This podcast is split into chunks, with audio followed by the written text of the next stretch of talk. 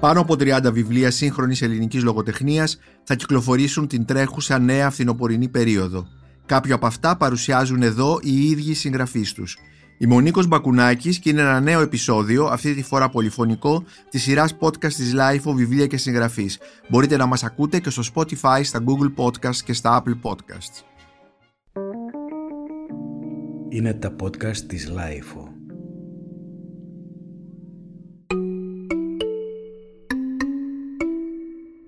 Ο Αλέξης Πανσέλινος είναι ο συγγραφέας του μυθιστορήματος «Λάδι σε καμβά» που θα κυκλοφορήσει από τις εκδόσεις Μετέχμιο.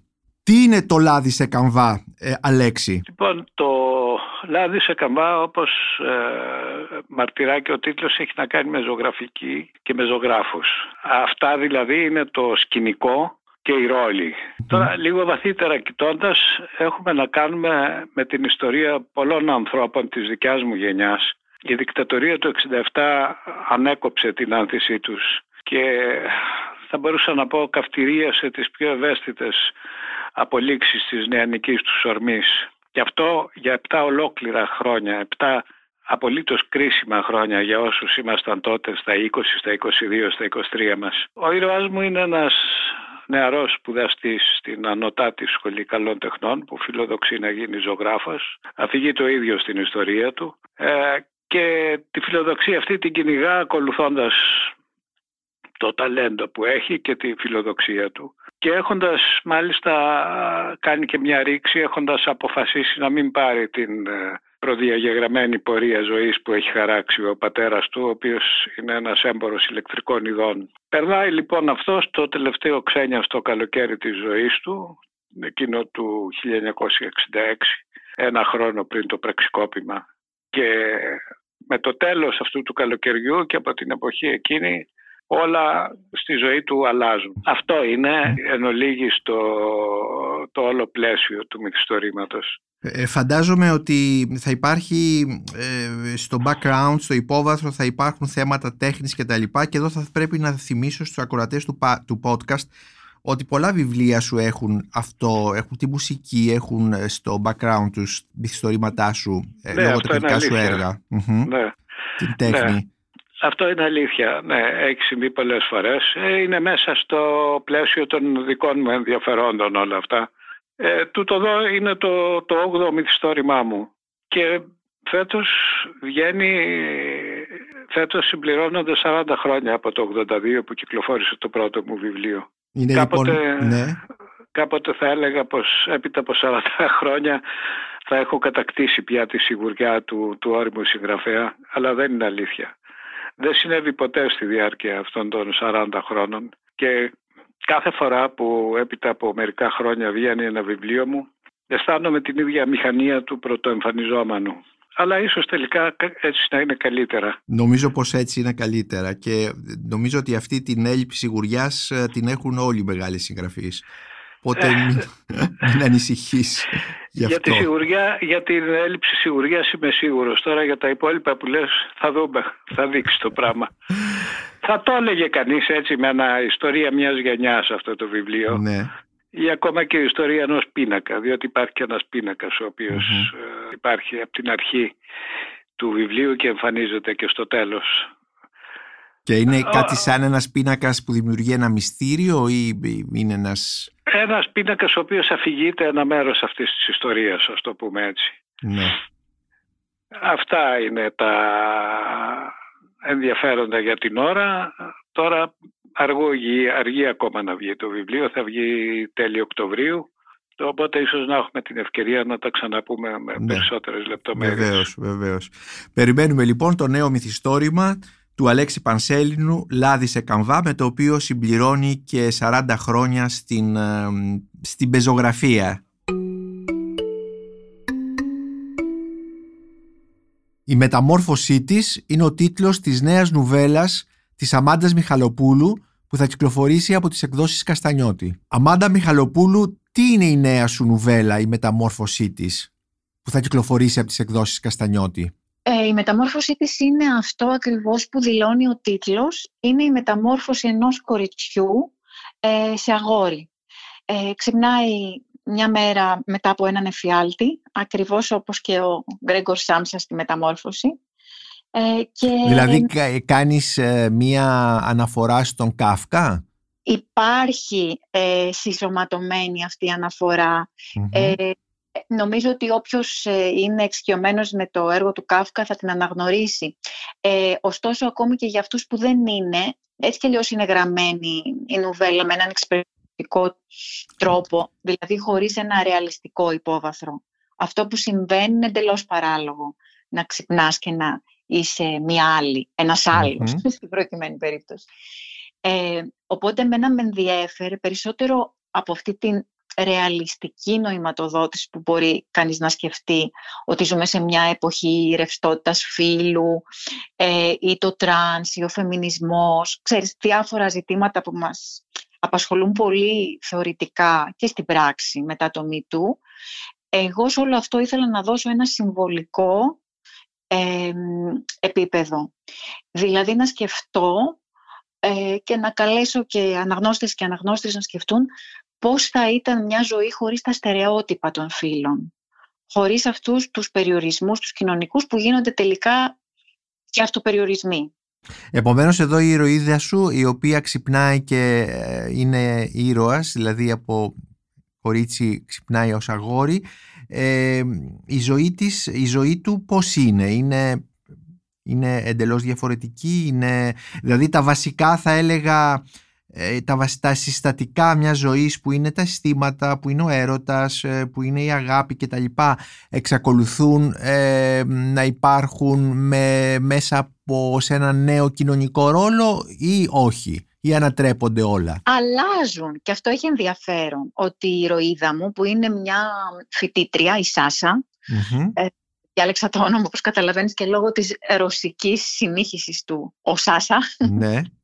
Ε, η ηρωίδα μου λοιπόν αυτή ε, έχει ενσωματώσει... Δηλαδή όπως... κοιμάται Σάσα, η Σάσα και ξυπνάει ο Σάσα. Ακριβώς. Ναι. Έχει ενσωματώσει την πατριαρχία όπως περισσότερες γυναίκες, άρα ε, μετά το πρώτο σοκ σχεδόν χαίρεται. Χαίρεται που μπορεί να κυκλοφορεί μόνη της στο δρόμο, εξακολουθεί να μιλάει με το θηλυκό πρόσημο, γι' αυτό είπα το της. Δηλαδή μιλάει για τον εαυτό της ως θηλυκό mm παρότι έχει αλλάξει εξωτικά. Χαίρεται που μπορεί να είναι πιο, να έχει περισσότερο θράσος, γενναιότητα, κάποιες αρετές που ναι. κάπως πέσει με το ανδρικό φύλλο. Χαίρεται που μπορεί να κάνει πιο ελεύθερα έρωτα. Οπότε νομίζω ότι μέσα από αυτή τη χαρά που είναι και μια αμφισβήτηση του φίλου της, μπορούμε πολλά να σκεφτούμε για το πώς μεγαλώνουν οι γυναίκες από τις μαμάδες τους και από τους μπαμπάδες τους. Ε, αυτά βέβαια σε ένα δεύτερο επίπεδο. Αυτό που πρέπει να σου πω είναι ότι όλα συμβαίνουν σε μία περίεργη δυστοπία, δηλαδή ο κόσμος όπως το ξέρουμε έχει αλλάξει, έχει συμβεί ένας μεγάλος κατακλυσμός, η πυρωτική γη έχει χωριστεί σε νησιά, άρα και η κεντρική εξουσία έχει ε, χωριστεί σε μικρές αυτοδιοικούμενες μονάδες, ε, πράγμα που σημαίνει περισσότερη ελευθερία, περιέργως, ε, περισσότερο νερό, εξού και η ρευστότητα ως ε, σύμβολο. Ε, έτσι κι αλλιώς δηλαδή ένας κόσμος που με έναν τρόπο θυμίζει τον κόσμο μετά την πανδημία, αλλά με μια πολύ διαφορετική μεταφορά, που είναι το νερό.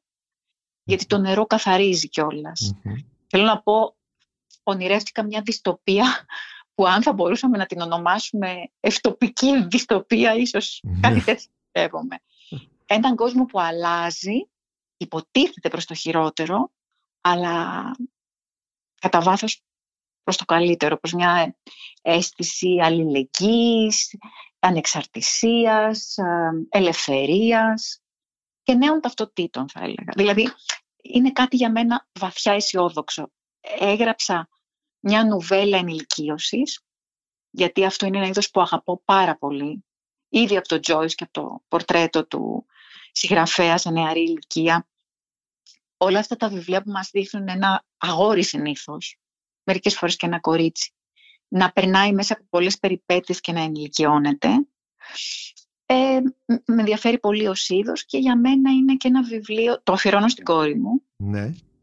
Ε, αλλά είναι ένα βιβλίο αφιερωμένο σε αυτή τη γενιά που βγαίνει από την πανδημία, που βγαίνει από τη ρευστότητα και που αναζητάει μια άγκυρα. Αμάντα Μιχαλοπούλου, η μεταμόρφωσή της στις εκδόσεις Καστανιώτη. Πάνος Καρνέζης, ο Λαβύρινθος, στις εκδόσεις Πατάκη. Ο Λαβύρινθος είναι ο τίτλος του νέου μυθιστορήματός σας, ε, κύριε Καρνέζη. Βέβαια πριν από χρόνια είχε επανακυκλοφορήσει, είχε κυκλοφορήσει μάλλον ε, το μυθιστόρημα αυτό, αλλά από ό,τι ξέρω τώρα είναι μια εντελώς αναθεωρημένη έκδοση. Γράφετε τα βιβλία σας στα αγγλικά και τα μεταφράζετε εσείς ο ίδιος στα ελληνικά, έτσι δεν είναι; Ναι, έτσι είναι. Ε, ο Λαβύρινθος, έγραψε τον Λαβύρινθο, το εκδόθηκε τουλάχιστον το 2004 για πρώτη φορά. Ήταν το πρώτο μου μυθιστόρημα και από τότε είχα πάντα ε, αμφιβολίες για το ε, πόσο είχα πετύχει αυτή την ιδέα που είχα στο νου μου για την ιστορία. Και λίγα χρόνια αργότερα, ε, τον, ε, κάποια χρόνια αργότερα τον αναθεώρησα. Αλλά τώρα βγαίνει ε, σε ευρεία, ας πούμε, έκδοση και διανομή στην Ελλάδα για πρώτη φορά. Ε, είναι μια ε, αναθεώρηση ε, ριζική, βαθιά ή είναι... Θα έλεγα πως ναι, ε, τουλάχιστον και από άποψη έκτασης. Το βιβλίο είναι σχεδόν τα δύο τρίτα του προηγουμένου. μια πιο έτσι, απλή και πιο περιορισμένη ας πούμε εκδοχή της ιστορίας για να ταιριάζει ίσως περισσότερο και στο ύφος της αφήγησης. Ε, το θέμα του βιβλίου ποιο είναι; Το θέμα είναι η μικρασιατική εκστρατεία, η μικρασιατική καταστροφή, ε, μια ιστορία που, με οποία μεγάλωσα ε, εγώ, ε, καθώς ο παππούς μου πολέμησε τότε.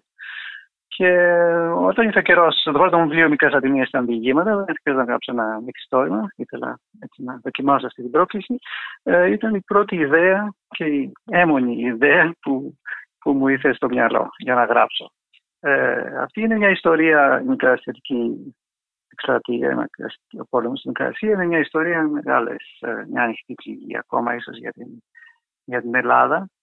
Και, αφηγηματικά αλλά και ας πούμε ιστοριογραφικά και δεν ξέρω ότι ιδεολογικά. Είναι μια μεγάλη πρόκληση για κάποιον να γράψει. Υπάρχουν βέβαια πολλά βιβλία και τα διαγραμμένα ε, και εκείνη την εποχή από ανθρώπους που ε, πρόσφυγες συγγραφείς που ήρθαν στην Ελλάδα.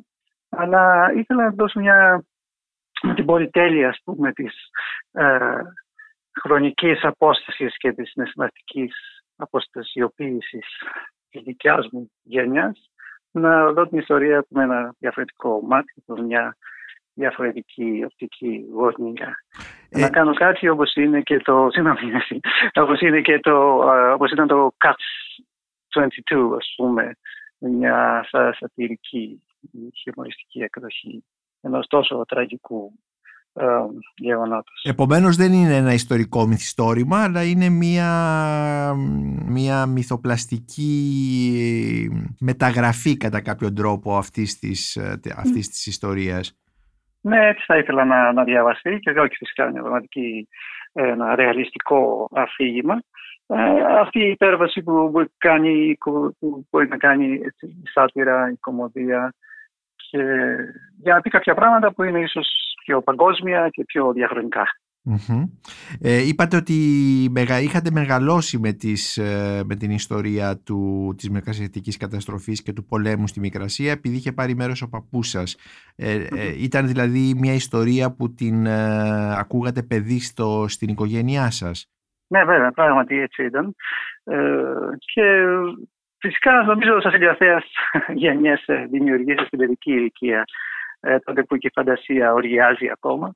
Ε, και μεγαλώνοντας προσπαθείς να ίσως σαν συγγραφέας να ξανανιώσεις, να αισθανθείς, να ξαναδημιουργήσεις αυτή την περίοδο που όλα είναι μαγικά, όπου όλα είναι μια αφήγηση, μια αρχή, μέση και τέλος, που έτσι βέβαια δεν είναι στην πραγματικότητα η ζωή, η καθημερινή μας ζωή. Και αυτή ήταν λοιπόν μια εύλογη, έτσι, μια προφανής ε, ιδέα ε, για να χρησιμοποιήσω σαν, ας πούμε, σαν απαρχή, σαν το ξεκίνημα για να γράψω αυτή την, ε, αυτή, αυτό το μυθιστόρημα. Πάνος Καρνέζης, Ο Λαβύρινθος, μυθιστόρημα, στις εκδόσεις Πατάκη. Ριφ, ο θάνατος στο Facebook, είναι ο τίτλος του νέου βιβλίου της Μαρίας Γιαγιάννου που θα κυκλοφορήσει από τις εκδόσεις Στερέωμα. Μιλάμε με τη συγγραφέα.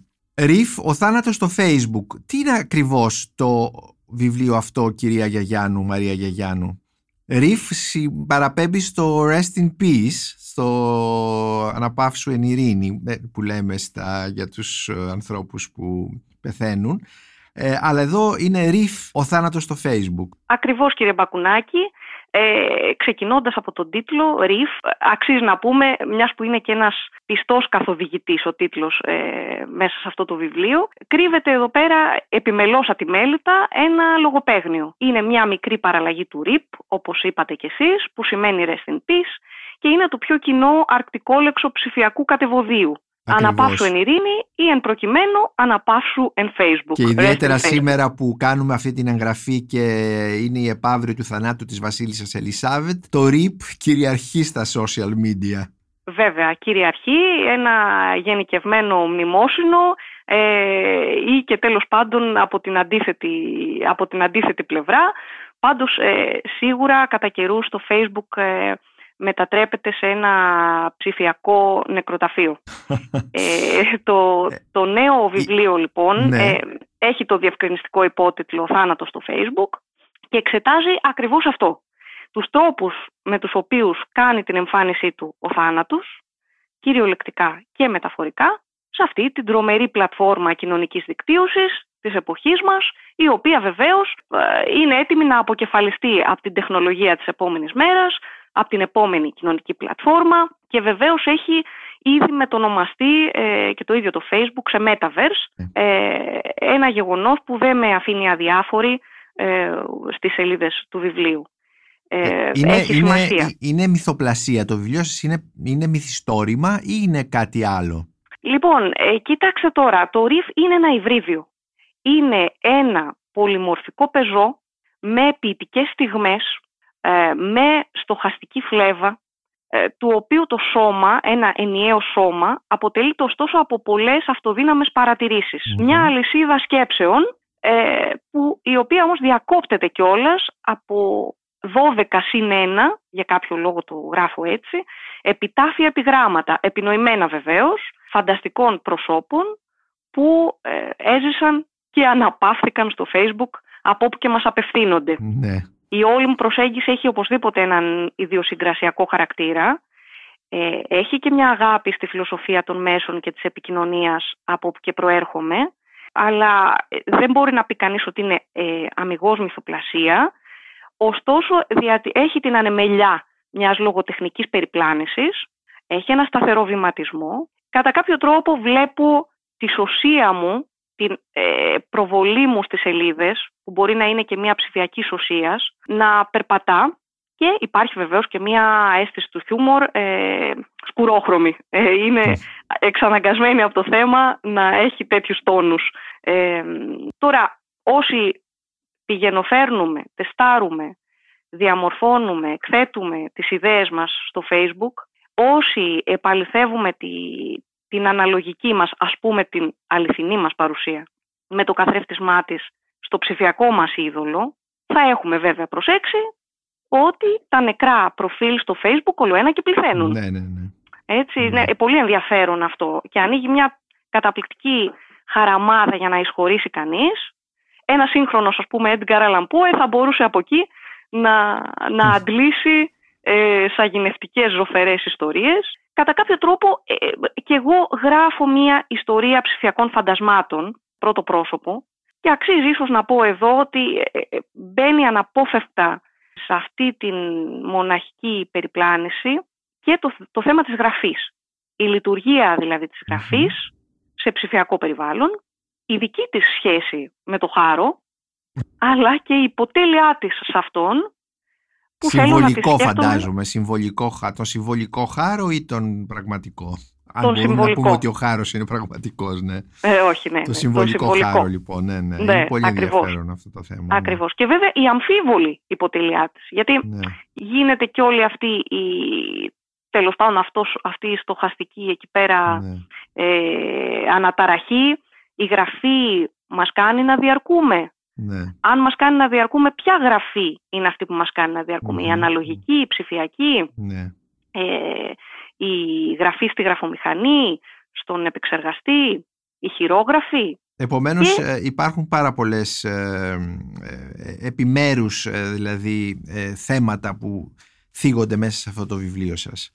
Θα έλεγα ότι ας πούμε υπάρχει μια πλεξίδα ε, θεματική όπου συναντιέται ο θάνατος, το κοινωνικό δίκτυο και η γραφή. Είναι δηλαδή ας πούμε οι τρεις πυλώνες. Μάλιστα. Αυτά είναι τα, τα, τα βασικά μου, ε, το, η βασική μου μέρημνα. Είναι να δω πώς αυτά τα τρία μπλέκονται, ε, ποια είναι η σχέση μας με αυτά, εμπειρικά φυσικά, έτσι, Μμμ. γιατί ε, ως ε, χρήστρια και εγώ της ε, πλατφόρμας παρατηρώ και με τα εργαλεία που μου δόθηκαν μέχρι τώρα ε, μπαίνω μέσα σε αυτό το θέμα και το σκαλίζω ε, με αυτή ας πούμε την ελευθερία ε, μιας μυθοπλασίας αλλά μ, και με μια αυστηρότητα δοκιμιακή που με κρατάει ε, σε έναν ήρμο. Ο Νίκος Μάντης είναι ο συγγραφέας του μυθιστορήματος Κιθερώνας που θα κυκλοφορήσει από τις εκδόσεις Καστανιώτη. Μιλάμε με τον συγγραφέα.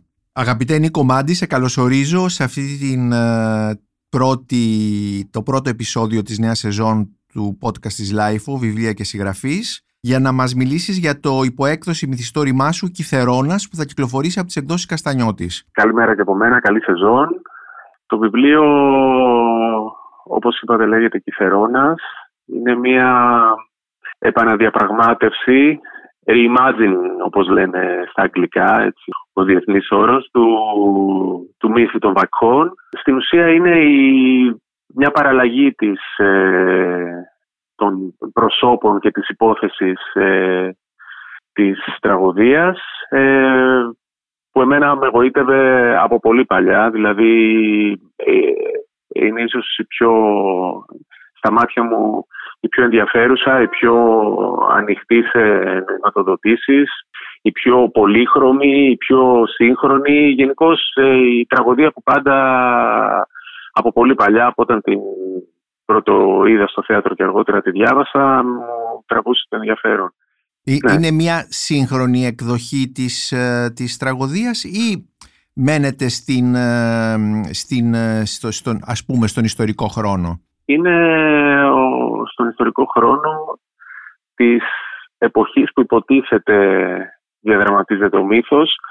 Στην ουσία το βιβλίο είναι ένα υβρίδιο μεταξύ του μπορούμε να πούμε της ιστορικής λογοτεχνίας, δηλαδή έχω και στοιχεία ιστορικά, προσπάθησα να να σκαλίσω έτσι και ό,τι υπάρχει γύρω από την μη κοιναϊκή, την πρώμη κοιναϊκή, την περίοδο, την εποχή του Χαλκού.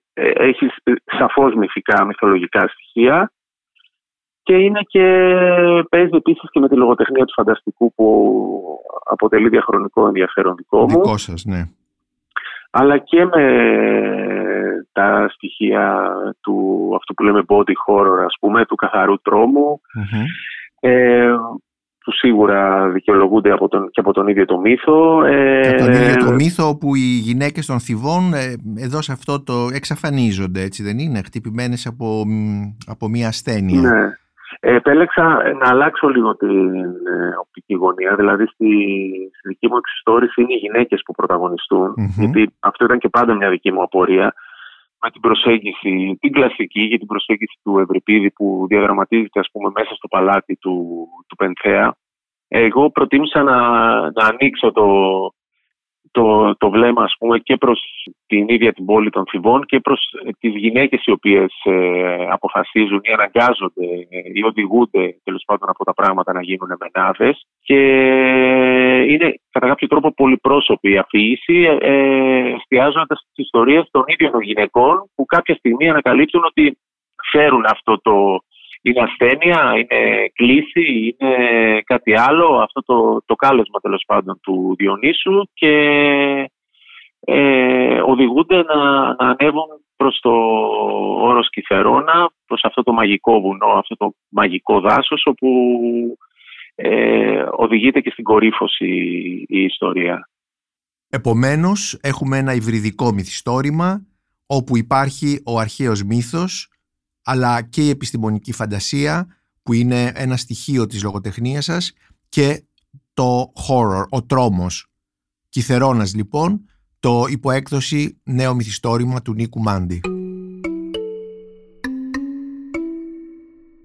Δήμητρα Κολιάκου, Αταραξία, στις εκδόσεις Πατάκη. Αταραξία είναι ο τίτλος του καινούριου σας βιβλίου Δήμητρα Κολιάκου. Τι ακριβώς είναι η αταραξία, θα κυκλοφορήσει από τις εκδόσεις Πατάκη. Θα κυκλοφορήσει πράγματι από τις ε, εκδόσεις Πατάκη μέσα στον Οκτώβρη.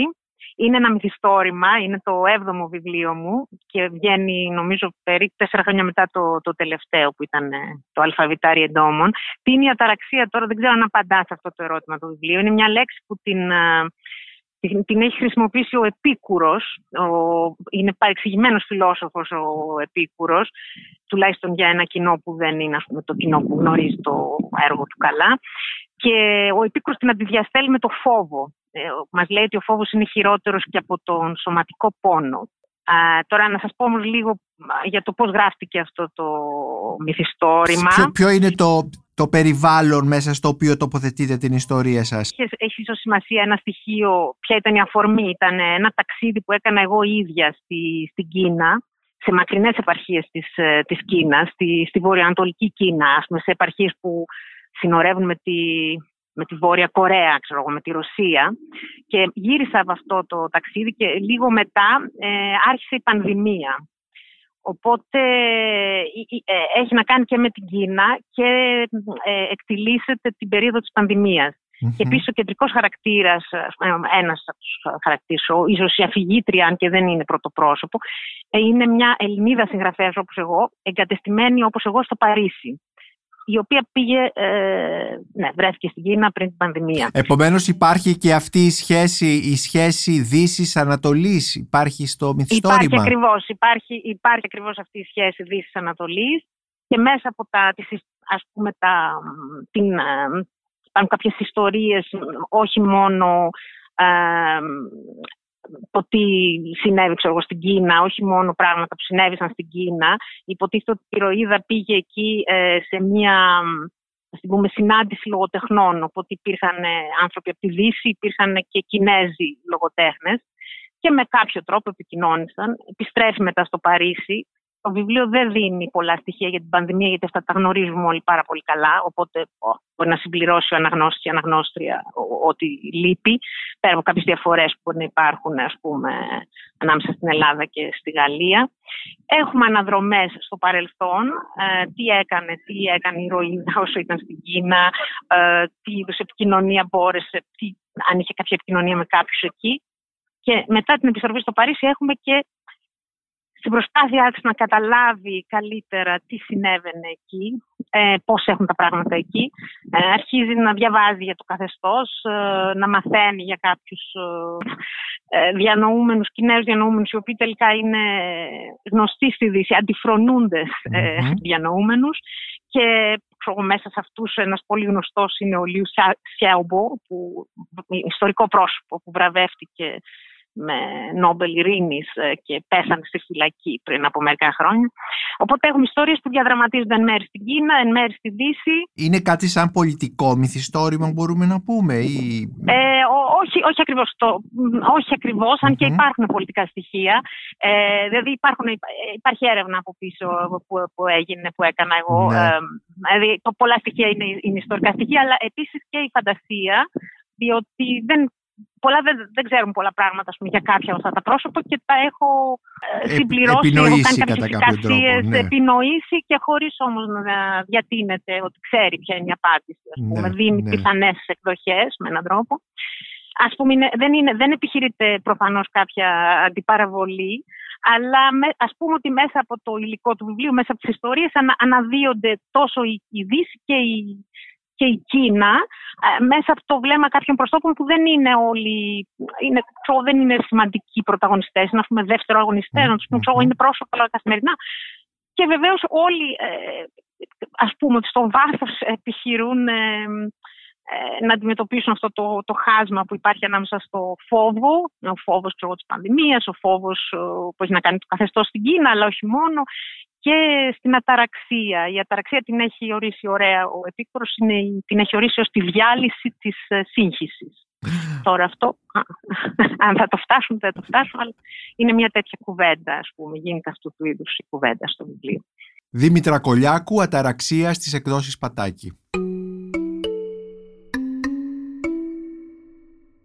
Ένα παιδί μεγαλώνει στην Αθήνα είναι ο τίτλος του νέου βιβλίου του συγγραφέα και δημοσιογράφου Νίκου Βατόπουλου που θα κυκλοφορήσει από τις εκδόσεις Μετέχμιο. Μιλάμε με τον Νίκο Βατόπουλο για το βιβλίο του. Νίκο, τι είναι το ένα παιδί μεγαλώνει στην Αθήνα, είναι μυθιστόρημα; Δεν είναι μυθιστόρημα. Ε, το υλικό μου είναι το ημερολόγιο που κρατούσε ο πατέρας μου όταν ήταν παιδί από το 1934, από την πρώτη δημοτικού, όσο 1944 όταν ήταν 16 ετών. Υπάρχει δηλαδή ένα γραπτό τεκμήριο το οποίο θεώρησε ότι είναι πολύ ενδιαφέρον και για μένα συγκινητικό, αλλά νομίζω και αντικειμενικά μοναδικό, που δείχνει πώς ένα παιδί που μεγάλωνε στα πατήσια εκείνα τα χρόνια βίωνε την αλλαγή στην καθημερινότητα μέσα από το πόλεμο.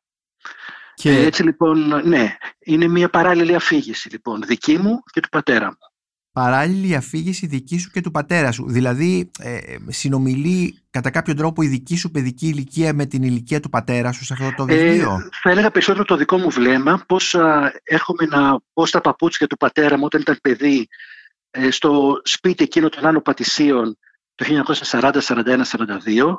Προσπαθώ δηλαδή να κάνω μία, αν θέλεις, σύγκριση, να προσφέρω ένα εργαλείο ξεκλειδώματος μιας αθηναϊκής καθημερινότητας μέσα από την εντωμεταξύ εμπειρία που έχουμε για την εξέλιξη της πόλης, για την εξέλιξη της ζωής, για το πώς άλλαξαν τα πράγματα, για το πώς μας παραδόθηκε αυτή η κληρονομιά της μνήμης του πολέμου και των δυσχεριών της εποχής και να ταυτίσω βέβαια και το δικό μου βλέμμα με ένα βλέμμα προγενέστερο. Πάλι να συνομιλήσω με τις γενναίες. Είναι κάτι που μου αρέσει πολύ αυτό το παιχνίδι, ανάμεσα στις γενιές και όπως αυτό το βλέμμα απλώνεται πάνω στη πόλη όπως και αυτή αλλάζει στο διάβα του χρόνου.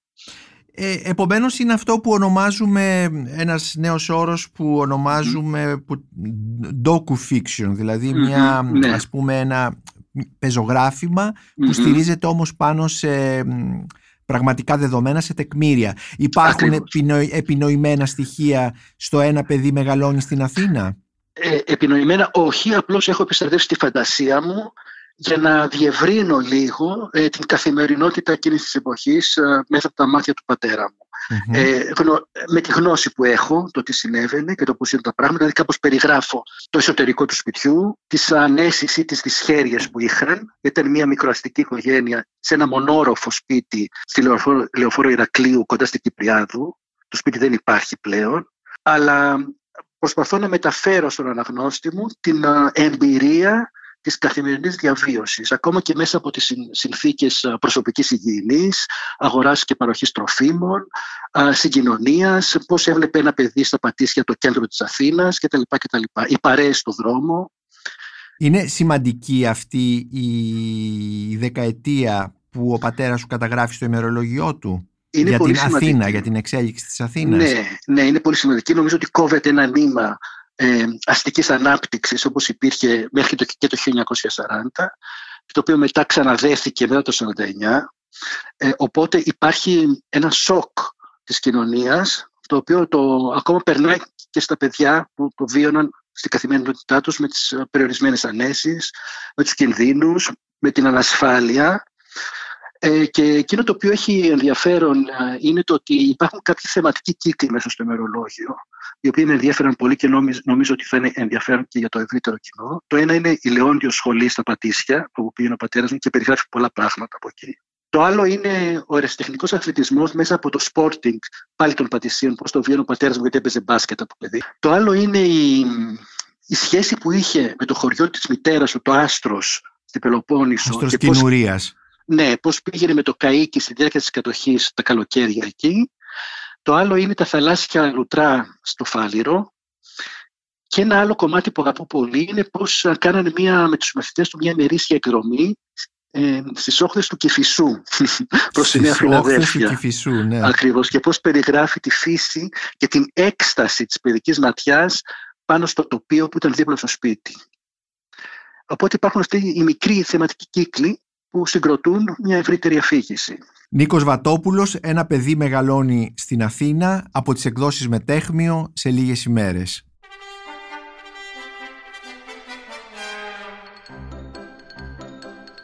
Η Μονίκος Μπακουνάκης και ήταν ένα ακόμη επεισόδιο της σειράς podcast της LIFO, βιβλία και συγγραφής, με καλεσμένους σύγχρονους Έλληνες συγγραφείς που μίλησαν για τα υποέκδοση βιβλία τους. Μπορείτε να μας ακούτε και στο Spotify, στα Google Podcasts και στα Apple Podcasts. Είναι τα podcast της LIFO.